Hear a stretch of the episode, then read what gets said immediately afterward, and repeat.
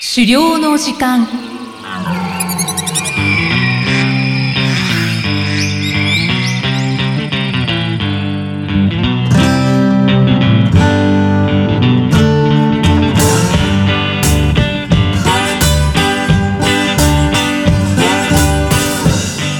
こんにちは、漁師の藤井久人です。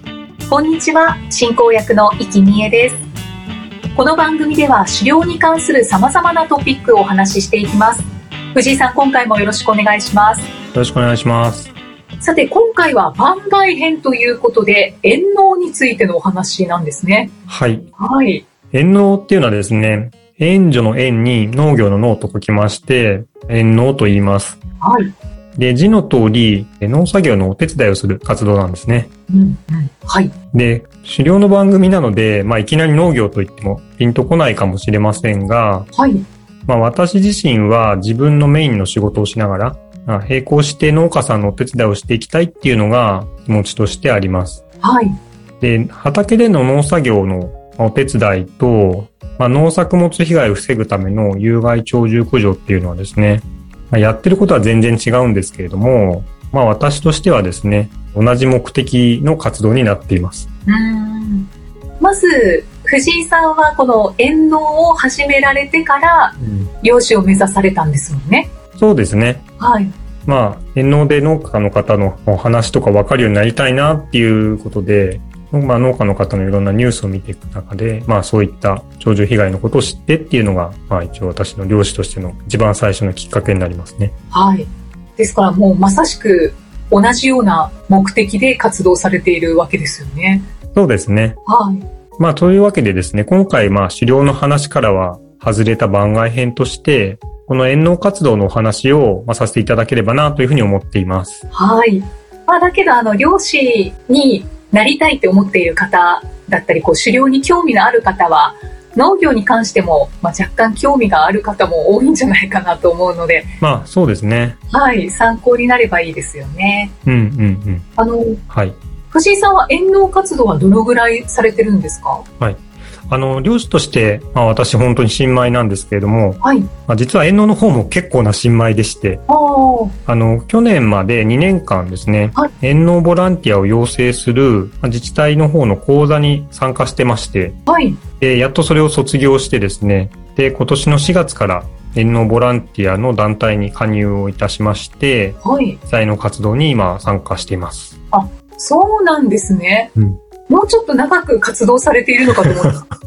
えー、こう2年間が長いっていうことだと思いますけど、うん、そうですね。あの、まあ、研修の中で実際に実習として農家さんのところに行ってはいお手伝いしたりとか、まあ、そういうことはあるんですけども、まあ、それはあくまでも講座の一部として行っていて、ボランティアとして活動を始めたのは今年の4月からですね。おーだけど毎週行かれてますよね。いや、毎週行ける時もある、まあ、行ける時は行けるんですけども、はいまあ、本業の方が忙しいと、ちょっと穴開いてしまうっていうか、あの、行けないってことも結構あったりします。 まあまあ、確かに本業は大事ですからね。 そうですね。えー、だけどまあ積極的にされているなっていうイメージが私はあります。はい。で、まあ、この活動の流れなんですけれども、まあ、具体的に言うと、農家さんから団体の窓口の方に、この日に何人お手伝いに来てほしいっていう連絡が来るんですね。はい、はい。で、その窓口の方がメンバーに、この日にご要望来てますけどっていう感じで、確認の連絡が回ってきまして、で、私もまあスケジュールの調整ができた時には、まあ、可能な限り応募してるっていう感じなんですよね。うーん。実際にお手伝いってどんなことをするんですかうん。まず当日は、えっと、農家さんのまあ畑ですね。まあ、補助っていう言い方をすることが多いですけども、現地集合をしまして、はい。で、結構ですね、まあ、養成講座参加したもののですね、結構実習では習わない作業をお願いされたりとか、うーん。まあ、実際それが多いんですけれども、はい。で、また農家さんによってこのやり方でやってほしいとかっていうことも本当によくあるので、あーまあ、基本的にその場で農家さんから、あの、こうやってくださいねっていうのを、まあ、しっかり説明を受けてですね、はい。まあ、作業をしていくって感じになりまして、まあ、具体的な作業としてはやっぱりまあ、苗の、まあ、植え付けとか、おーまあ、あとまあ、そうですね、畑の最初のなんか、植える前の準備とかですね、はい、はい。あとは、植えた後の手入れみたいなこともやったりとか、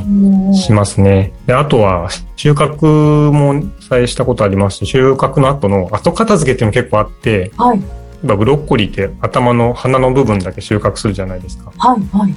でそうすると下の葉っぱの部分がそのまま残るんで、うんそれをですね、回収する作業とかっていうのもあったりとかですね。まあそれも立派な農作業の一つなんですけれども、 そうですよね。その、あうんったまんまじゃダメですもんね。そうですね。うんだそういうのをですね、まあ日々必要に応じてっていうか、まあ指示に応じてやっていくっていう感じになりますね。うん、そうなんですね。うん。まあ結構作業内容とか天候次第ではですね、結構な重労働になることもありまして、まあ日頃の運動不足解消にはなってますし、はい、はい。まああとは作業中とかですね、結構近くで作業してる時とか、あと休憩時間なんかにはお話ししながらってこともあるので、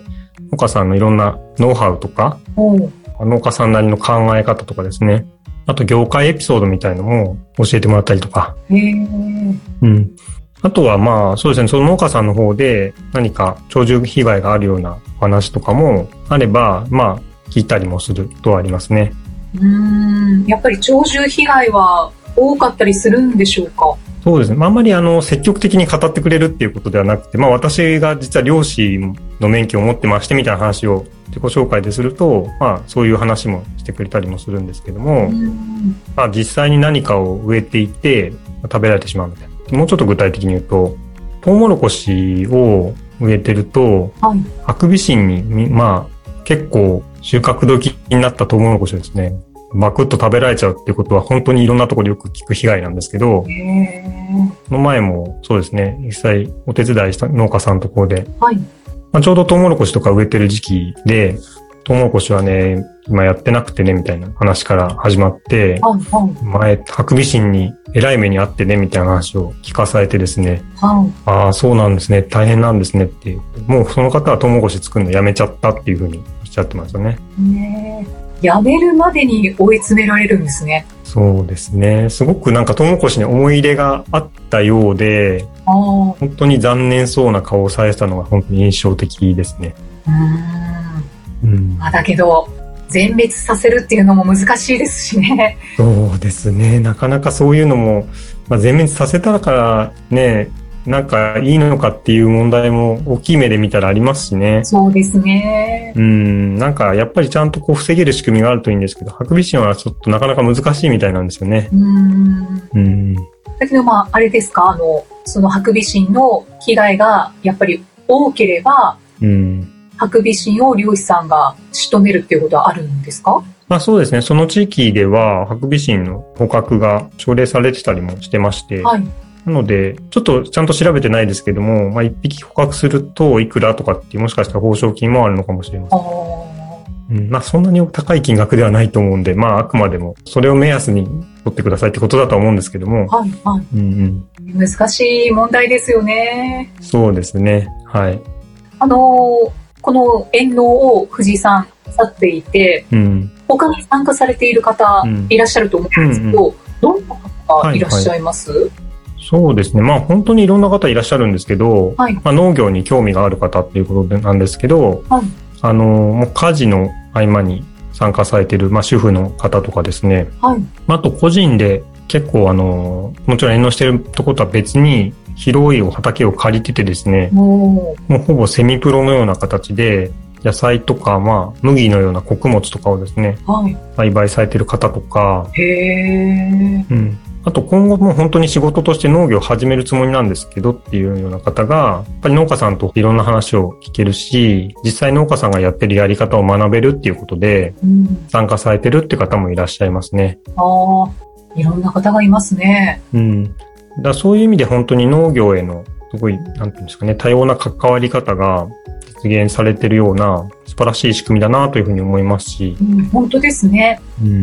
まあ、利用する農家の方とかですね、あと参加する営農の方が増えていけば、まあ、きっと農業全体をこう良い方向に、もちろんこれ一つでってわけいかないんですけど、はいあの一つのこう力にはなっていくのかなというふうには思ってますね。うん。もっと盛り上がるといいですね。そうですね。はい。ぜひ頑張っていきたいなと思ってます。はい。で、まあ、もう少し補足、まあ、延農に関する周辺の事情っていう形で補足すると、はい。まあ、さっきお話したとおり私自身は本当に限られたタイミングでしか参加できてないんですけども、まあ実際農業なり作物なりは、あと天気とか季節とか待ってくれないので、ここのタイミングで必要だっていう時に、ちゃんと活動に参加、活動っていうか、遠農が機能しないと、あの農家さんからは信頼されないと思うんですよね。ああ、はい。だから、まあそういうのがちゃんとこう機能するようにっていうことで、まあ結構精力的に活動に参加されて、結構リードされてる中核の方々っていうのがいらっしゃって、はい。うんまあそういう方も結構大変な、あの、頑張りがあって、あの、農家さんのこう、遠農に対する期待っていうのが、だんだんこう、作り上げられていくっていうのがですね、あるのかなと思っていて、その、精力的に活動されている方も、ボランティアですよね。そうですね、あの別に本業でやってるわけではなくて、はい。うん、ご報酬をいただけるとかでもなくて。あ、謝礼はちょっと出ますけど、あいわゆる時給っていうものではない形にはなってます。あ、アルバイトでもないわけですもんね。そうですね。まあちょっと、そうですね。遠農の一つの側面としては、天候とかいろんな自然条件に左右されるので、はい。この日に行けますって言ってある程度事前に調整してあっても、あの天気が 悪いのでやめますとかですね。ああ、やめますって農家さんの方から今日は作業中止ですっていうふうになったりとか、はい、はい。まあ、そういう部分もあったりしてですね。まあ、だから、いわゆるアルバイトのように毎週何曜日に何時間働くとか、そういう感覚とはまたちょっと違ったりはします。うーん、うん、そうですよね。まあ、そこはもう、うん致し方ないですよね。そうですね。で、まあ農家さんもですね、まあそういう条件ではありつつも、まあやっぱ誰でもいいから来てくれればいい、誰でもいいんですっていうことではもちろん全然なくてですね、はい。やっぱ農家さんにとって本当に財産である大事な畑とか作物とかですね。まあ、それはやっぱ農家さんと同じ気持ちで大事にしてくれる人っていうのが来てほしいというふうに望んでると思うんですよね。うん、はい。なので、まあ、そういう中核の方々っていうのを頑張って信頼関係を作っていただいてるっていうことで、まあ、そういう環境の中でまあ私みたいにちょっとだけ参加してるようなものがですね、その中にこう受け入れてもらえるっていう、そういう雰囲気になってるのかなというのはですね、まあすごく感じてまして、うん、うん、な本当にありがたいなと思うんですけども、まあこれもできるだけ、まあ、中学の方々ができるだけ負担がね、まあどうしてもよりっちゃいがちだと思うんで、まあそういうことはないように、私もできるだけ参加していきたいなというふうには思ってます。うん。あのーお話を聞いてると、こう、いろんな、まあ、天候の変化とか、うん。いろんなことがありながらも、うん。今ちゃんと回ってることは回っているのかな、とは思いました。どうなんでしょうね。ちょっと私もそこまで大丈夫ですって言えるような、ないんですけど、まあもちろん農家さんはね、最終的に自分が足りない分は頑張ってやってるんだと思うんで、はい。あの、ですけど、まあ、正直人が足りてる分でしか作物を作れないとか、あうん、あの、先日お伺いしたところなんかだと、まあ畑の余ってるところはあって、なんだけど、もう手が回らないので作れてませんみたいなことをおっしゃってたので、あ、はい。なのでもっと人手がちゃんとこう回るようになってくれば、あそこにもこれを植えてとかですね、そういうこともできてくるはずなんですけど、まあやっぱそこは人手が足りてないんじゃないかなと思うんですようね。ん仕組みはこう、どんどん